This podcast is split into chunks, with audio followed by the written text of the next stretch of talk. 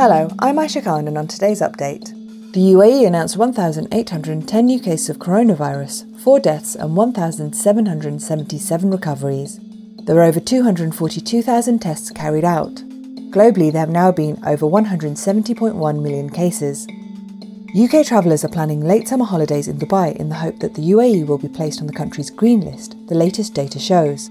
Flight bookings from the UK to Dubai more than doubled for the last week of August, according to travel analyst ForwardKeys. The UK has a green, amber, and red set of categories that govern trips abroad and the need to quarantine on return as part of its pandemic response.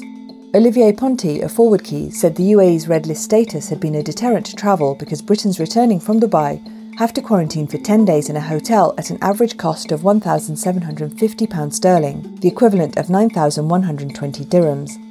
Travellers from both amber and green countries must show a negative COVID 19 test before departure, but amber passengers are required to isolate at home for 10 days. Emirates Airline has extended its suspension on passenger flights from India until 30th of June. Also, passengers who have transited through India in the past 14 days will not be accepted to travel from any other point to the UAE. UAE citizens, holders of the UAE Golden Visa, and members of diplomatic missions are exempt from the restrictions but must comply with the revised COVID 19 protocols. Abu Dhabi employers are being encouraged to create a family friendly workplace under a new initiative. The voluntary programme provides a set of criteria that employers can adopt to be recognised for their parent friendly policies, practices, and culture. Called the Parent Friendly Label, it was launched by Sheikh Theyab bin Mohammed, chairman of Abu Dhabi Crown Prince's Court and the Abu Dhabi Early Childhood Authority.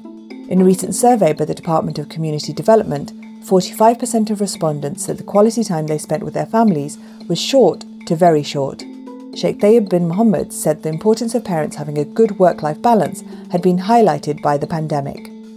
Benjamin Netanyahu's days as Israeli Prime Minister could be numbered after nationalist Naftali Bennett said he would join a coalition being put together by opposition leader Yair Lapid.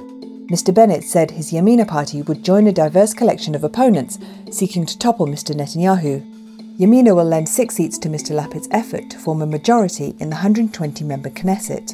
Mr. Lapid's centrist Yesh Atid party came second in the latest election two months ago, the fourth inconclusive poll in two years. He was given a 28 day mandate ending on 2nd of June to form a government. Now over to Thray Abdullahi for what's trending. Good morning, Aisha. Trending this morning. Police and government officials confirmed that an armed gang abducted students from an Islamic school in the north central Nigerian state of Niger on Sunday. Also trending this morning, health authorities in Gaza fear a third wave of COVID 19 cases after emergency measures collapsed during the 11 days of strikes by Israel. Finally, a three man crew of astronauts will be sent in June for a three month mission on China's new space station, according to a space official who was the country's first astronaut in orbit.